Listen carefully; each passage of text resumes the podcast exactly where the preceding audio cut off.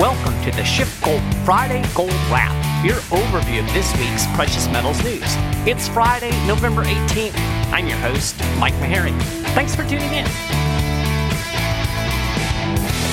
Inflation has gotten so bad, rich people are shopping at Walmart. Now, sounds like I'm setting up some kind of bad joke, right? But this is actually true. Walmart recently announced better than expected third quarter sales growth. Now you might think, well, Mike, this is great economic news. Retailers making more money. Must be good economy. That is until you realize the reason behind the retailer's big jump in sales. As it turns out, wealthier shoppers are flocking to Walmart to make ends meet as rising prices are squeezing their pocketbooks. Meanwhile, Target, which I think is viewed as a little bit more upscale than Walmart, they had a really dismal earnings report. But Walmart said it is making, quote, strong grocery share gains, including from high income households. Quote, customers who came to us less frequently in the past are now shopping with us more often, including high income customers. This, according to Walmart CEO Doug McMillon. So, why are we seeing this shift of more affluent shoppers hitting the Walmart? Well, it's pretty simple necessity. As they say, necessity is the mother of invention. People got to do what they got to do. And when your wallet is getting squeezed, you find ways to save money. Interestingly, Walmart also reported strong growth in its private brand sales, which is a, uh, a sign shoppers are abandoning more expensive name brands and turning to lower priced generic alternatives.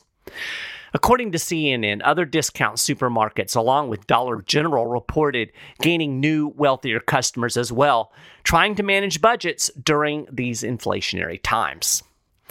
So, while CPI came in lower than expected in October, I talked about this at length last week, food prices continue to rise. The price of food at home increased by 0.6% month on month. Food at restaurants was up 6.9% on the month. On a year to year basis, food prices were up nearly 11% in October. And of course, these are government numbers. A lot of things are a lot more expensive than that. Increased spending on food is forcing customers to cut in other areas as well. Walmart's third quarter report hints at this. While grocery sales increased in the mid teens last quarter, the company reported softness in discretionary categories, including electronics, home, and apparel. In other words, people are cutting back on spending in other areas so they can manage higher food prices. This inflationary crunch is altering behavior in other ways as well. We're burying ourselves in debt. After setting a new record in the second quarter, household debt increased at the fastest pace in 15 years during Q3. Uh, American consumers have run up credit card balances month after month this year as they cope with higher prices. Meanwhile, rising interest rates have ballooned mortgage balances. According to the latest data from the New York Federal Reserve Bank, total household debt increased by $351 billion during the third quarter. It was the biggest nominal quarterly quarterly increase in household debt since 2007. Americans are now buried under a record $16.51 trillion in debt. Total household debt rose 2.2% from the second quarter and is up 8.3% year on year. So it's pretty clear that with stimmy money long gone, Americans have turned to Visa, MasterCard, American Express, Discover, in order to plug holes in their budgets as prices are continuing to skyrocket. Credit card balances surged by 15% year on year in the third quarter. Uh, that's a $38 billion increase between July and September. It was the biggest annual increase in credit card debt in more than two decades. Americans also appear to be tapping into their home equity to help make ends meet. According to the New York Fed, balances on home equity lines of credit increased by $3 billion in Q3. It was the second consecutive quarterly increase after years of declining balances. And of course, as debt increases, more and more people are struggling to keep up with payments. According to the New York Fed, quote, the share of current debt transitioning into delinquency increased for nearly all debt types following two years of historically low delinquency transition. So, people are running up more debt and they're having a harder time making the payments. And of course, as interest rates are rising, that's increasing minimum payments, it's increasing balances. So really kind of a debt spiral that we're starting to see here now. So, you know, I've been thinking about this. Economists and pundits and, and people on the financial media, government people, they talk about inflation as an academic exercise, right? I mean, it kind of makes your eyes glaze over if you're watching CNBC and they start talking about inflation. I mean, most people don't care about monetary policy and CPI formulas and, you know, Federal Reserve mechanizations. But that's what they talk about on the news, right? For example, pundits and analysts like to look at core inflation. You know, they'll talk about core inflation, and, and core inflation is decreased more, and that's good. And what is core inflation? Well, it strips out more volatile food and energy prices to gauge inflation. But you know, you and I don't have that luxury, right? We can't just cut food out of our budgets. We have to pay the higher prices. So, yippee, core inflation is down, but that doesn't mean squat to me when food prices are up 11%. So, there's this disconnect between the way inflation data is reported and the way it's actually impacting our lives. And, of course, then you get the gaslighting. The experts will tell you that, well, and, you know, inflation isn't really that bad. After all, your wages are going up too. And that's true. Wages are rising, but they aren't keeping up with prices. On an annual basis, real average hourly earnings decreased by 3% from September 2021 to September 2022. That was the 18th consecutive month of declining real wages on an annual basis. So, your raise is really a 3% pay cut when you factor in the spiraling costs of everything. What I'm getting at here is when we talk about inflation, we're talking about real pain for real people. It's significantly altering people's behavior. We're seeing this increase in debt. We're seeing a decrease in savings. We're seeing wealthy people hanging out at the Walmart. The people that sit around and make fun of the Walmart people are now shopping there, right? Because government policy of money printing and borrowing and spending has strapped their budgets. And, you know, if you happen to be somebody who's living on a fixed income or you're living off your savings, you're retired, you're really getting screwed as inflation is rapidly eating away your purchasing power and your income streams aren't increasing at all. Inflation always causes the most pain for the poor and the elderly. I think we need to talk more about this. Not too long ago, I was talking to Jeff Deist. He's the president over at the Mises Institute, and he made a really good point. He said that by and large, economists aren't good storytellers. You know, that's not their jam, it's not their lane. You know who is good at telling stories? Historians. That's why most commonly held economic beliefs are rooted in historical narratives, things that you learned in high school or even junior high. I'll give you some examples. World War II solved the Great Depression. Greed caused the Great Depression. A lack of government regulation and corporate greed caused the 2008 financial crisis. The Fed has stabilized the economy. Pretty much everybody believes these stories, and they're basically BS. The problem is historians tell good stories. They're compelling. They they tap into our emotions, but they don't know squat about economics. Historians, I mean. I think Jeff is right, and that's why I think it's important to talk about the pain of inflation. The pain is real, right? I can sit here and talk to you about debt monetization and how it impacts the bond market and how it's going to, uh, you know, trickle through the the economy. It can talk macroeconomics. We can talk about the national debt and how markets are reacting to all this. But you don't care. I mean, you might care because you're the type of person that listens to a podcast like this, but your neighbor doesn't care.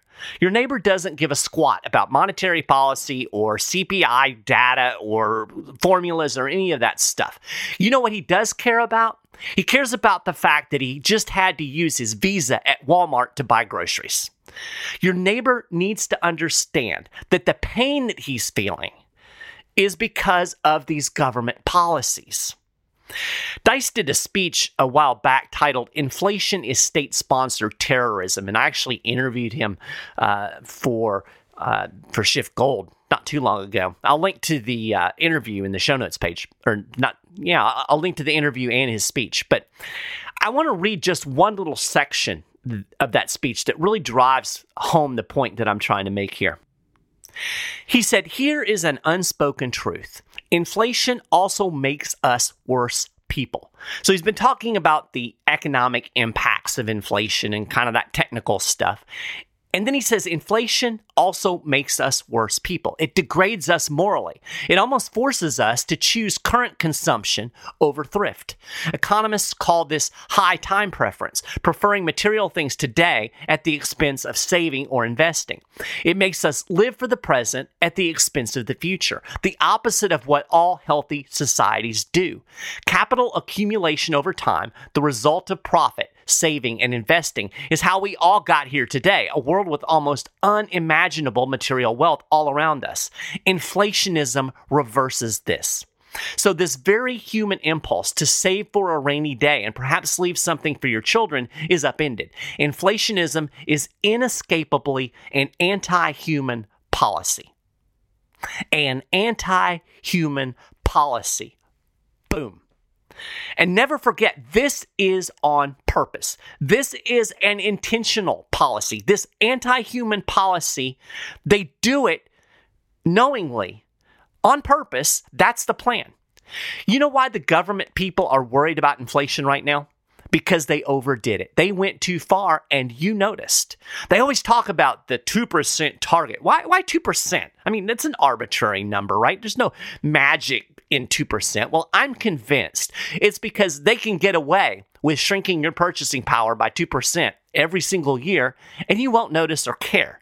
But you know, when it gets to 8%, suddenly you care. When you got to go to Walmart to buy groceries with your Visa card, you care. So then it becomes a crisis. But I guarantee you that if they could get away with 8%, they'd do it. So the pain you're feeling, the politicians and the central bankers are doing this to you. They're doing it to you on purpose for their benefit, and they're trying to convince you that it's good for you. Don't buy it. So, I got an email this week with a really good question that I wanted to answer here on the podcast. Uh, the listener wrote, I would like to know why some observers, including Peter Schiff, seem to believe that stagflation is the most likely near term outcome of the Fed's recent actions. Jay Powell's immediate goal appears to be demand destruction. Given that we've already witnessed a substantial decline in housing prices as a result of rising interest rates, shouldn't disinflation or even deflation be the more expected result for the U.S. economy? Good question. And there's a whole lot to unpack here. So, first off, the listener is right. Demand destruction is the goal of the Fed. Uh, you can hear it when they start talking about, you know, the need to even raise unemployment and, and, and get people spending less. And of course, if this was successful, it would tamp down the price increases. If you lower demand, prices will fall. That's the plan. So theoretically, if carried out to its fullest extent, it would do exactly what the listener said. It would cause disinflation. But I don't think it's going to be carried out to the fullest extent. My view is that the Fed has raised interest rates high enough to cause the economy to implode, but not high enough to rein in inflation. And when something breaks in the economy, when we see that big stock market crash or that weird thing that happens that we can't even anticipate, and it becomes obvious that the economy is melting down, the Fed will go back to rate cuts and QE. In other words, it will abort the inflation fight to engage in a recession fight, and the end result will be more inflation along with a recession, which is, of course, stagflation. Now, keep in mind, the entire US economy is based on monetary stimulus. Any economic growth that we've seen over the last decade or more has been purely a function of easy money. It has created this massive wealth effect. It has pumped up the stock market. It pumped up a housing bubble. It allowed people to run up all kinds of debt that they wouldn't have otherwise been able to run up. And that allowed them to spin, spin, spin. We are a consumption based economy. And that consumption based economy is fueled by easy money. So when you take that punch bowl away, when you take away the monetary stimulus, the economic growth stops. I mean, it's like it's like the lifeblood of the economy. So the Fed can't tighten for long without collapsing the entire economy. The uh, the listener mentioned uh, housing. Well, how do we get a housing bubble? How did the housing prices get so high to begin with?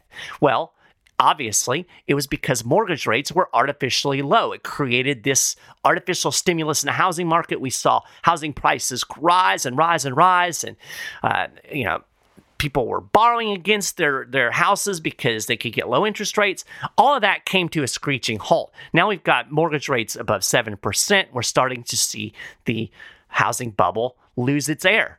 Housing prices are coming down. Now, he asked a good question. Isn't this disinflation? Well, yeah, in that specific aspect it is, but the cost of owning a house isn't falling at all. While the housing price is dropping, the mortgage payment is going up. And think about it. Most people don't buy a house. You're not really so worried about how much does the house cost. You're worried about how much is my payment.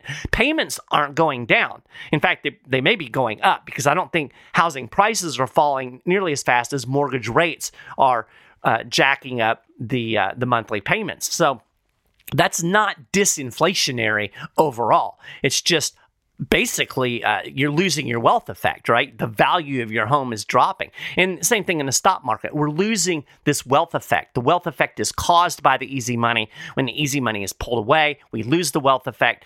The Fed just can't deal with this long term. Now, it is possible that we won't see anything break in the economy. It is possible that we won't have a big stock market crash and uh, or a black swan event maybe we'll just muddle along in this kind of low grade recession that we're in right now. But I still think the Fed will back off monetary tightening before it actually licks inflation. It's looking for an excuse to back off. As soon as it can plausibly say, you know, we're doing better it can ease off of the accelerator. It can do that pivot that Peter Schiff has been talking about. Because again, it we, we need the easy money to keep the economy rolling. And I think they know that deep down. So they don't really want to have to do this inflation fight long term even though they might be talking tough about it. And this is what the markets are betting on right now. Why has the stock market rallied since the CPI data came out? Why has gold rallied? We've seen big moves up in gold over the last couple of weeks. We're up nearly $100 an ounce uh, from where we were before the CPI came out. Now, you remember how every time we got bad CPI data, gold sold off? That was because of the perception that there was this war on inflation that the Fed was going to win and interest rates were going to rise, et cetera, et cetera. Now the perception is the war is almost over. Everybody thinks the Fed is about done with rate hikes, but real interest rates are still negative. We still have an inflationary monetary policy. We still have prices increasing month on month. So the reason I think stagflation is more likely than disinflation is because I don't think the Fed has the stomach to win the inflation fight. I don't think there is the political will to keep monetary policy tight when it becomes clear that the economy is in a free fall. And I'm convinced that the economy can't roll along with interest rates this high given all of the debt and malinvestments out there that this economy is built on. It's built on that foundation of easy money. It has to have the easy money. I don't think they can take the easy money away. I think stagflation is the end result. And that's why I've been buying gold and silver while the price has been low, because I'm convinced that inflation isn't going anywhere. Remember what I said inflation is on purpose. They just want to make it back to the point that you don't really notice anymore. Even if they beat inflation, there is still inflation. Another dynamic Peter has been talking about is the dollar. The dollar has tanked since the CPI data release. Dollar index has declined by about 8% since its high eight weeks ago. The relative strength of the dollar has actually kept prices here from rising even higher than they could have. A strong dollar holds down import costs, but as the dollar loses strength, import costs will rise, and the US consumer uses a lot of imports. So that means we sh- will likely see prices going up on imported products, which is the vast majority of the stuff that you're buying in the store. I'll link to Peter's podcast on this in the show notes. He basically argues that we're in the eye of the inflation storm. We're seeing some cooling right now, but it will be short lived, and investors have been lulled into a false sense of security. And finally, the reason I think stagflation is most likely is because of the sheer scale of money printing that we've seen. You know, the seeds of this were sown after 2008. I mean, maybe even farther back than that. You can actually argue that uh, this inflation goes all the way back to the 90s when the Fed blew up the dot com bubble. But let's just start at 2008. Since then, the Fed has created about $8 trillion and injected it into the economy. That right there is inflation. The rising consumer prices we're seeing are a result of that inflation. Always remember, rising prices are the symptom. Money creation is inflation.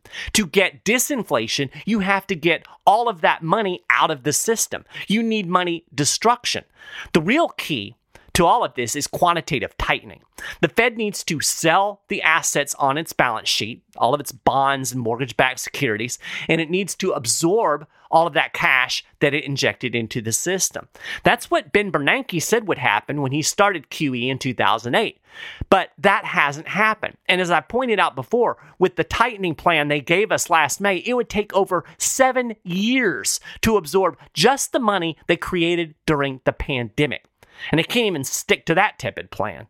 So I'm confident that there won't be disinflation. They might bring CPI down some, but Peter thinks that the falling dollar will bring it back up again. He said by mid 2023. And they won't stop inflation because, again, the economy depends on money creation. So, stagflation is the way forward.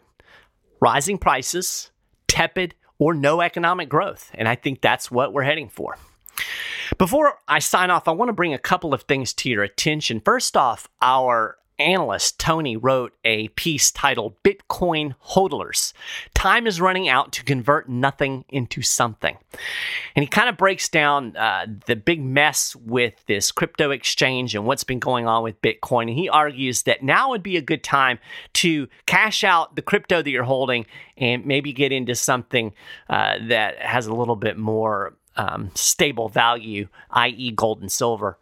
And uh, I'll link to that in the show notes page. Also, if you are a person that is holding silver American Eagles, great opportunity for you right now. You can actually swap those out for silver bars and come away with 30% more silver without putting any cash into the transaction. This is possible because the premiums on Silver Eagles are extremely high right now because of issues that are going on over at the US Mint. This isn't going to last long. It's a very unusual and short term opportunity. But if you're interested in doing that, if you have a bunch of sil- Silver Eagles, you can trade in those Silver Eagles for silver bars and actually end up with more silver, which could end up meaning you have a lot more money over time in the long run. So, if you're interested in swapping out your crypto, swapping out your American Eagles, just buying gold and silver, talk to a Schiff Gold Precious Metals specialist today. Call 1 888 Gold 160 or email them at info at schiffgold.com. Or you can just go to schiffgold.com, go to the Getting Started page. You can chat with the precious metals specialist right there online. And uh, as I say every week, they will look at your portfolio, your investment goals, what you want to do, and help you see how precious metals can fit into your investment strategy. So, with all of that, and, and, I will link on the show notes page to uh, uh, um, some more information about the Silver Eagles. If you're a Silver Eagle, Eagle holder and I piqued your curiosity, check that out, um, as well as Tony's Bitcoin article. So, with that, we have a gold wrap for this week. You can get more details on all of these stories and more. Keep up with the latest precious metals news and analysis throughout the week over at schiffgold.com slash news. You can subscribe to the Friday Gold Wrap podcast on Apple Podcasts, on uh, Google Play, on uh, Stitcher, all of those things. YouTube links to those things are on the show notes page. You're welcome to write me, M. Maharrey at schiffgold.com. If you send me a question, I may answer it on the air like I did today. Uh, love hearing from folks always appreciate getting feedback from you find people that are taking time out of your day to listen, and I do appreciate that as well. So, with that, we're going to wrap up this show. I hope you have a fantastic weekend and a good Thanksgiving. And I will talk to you again next week.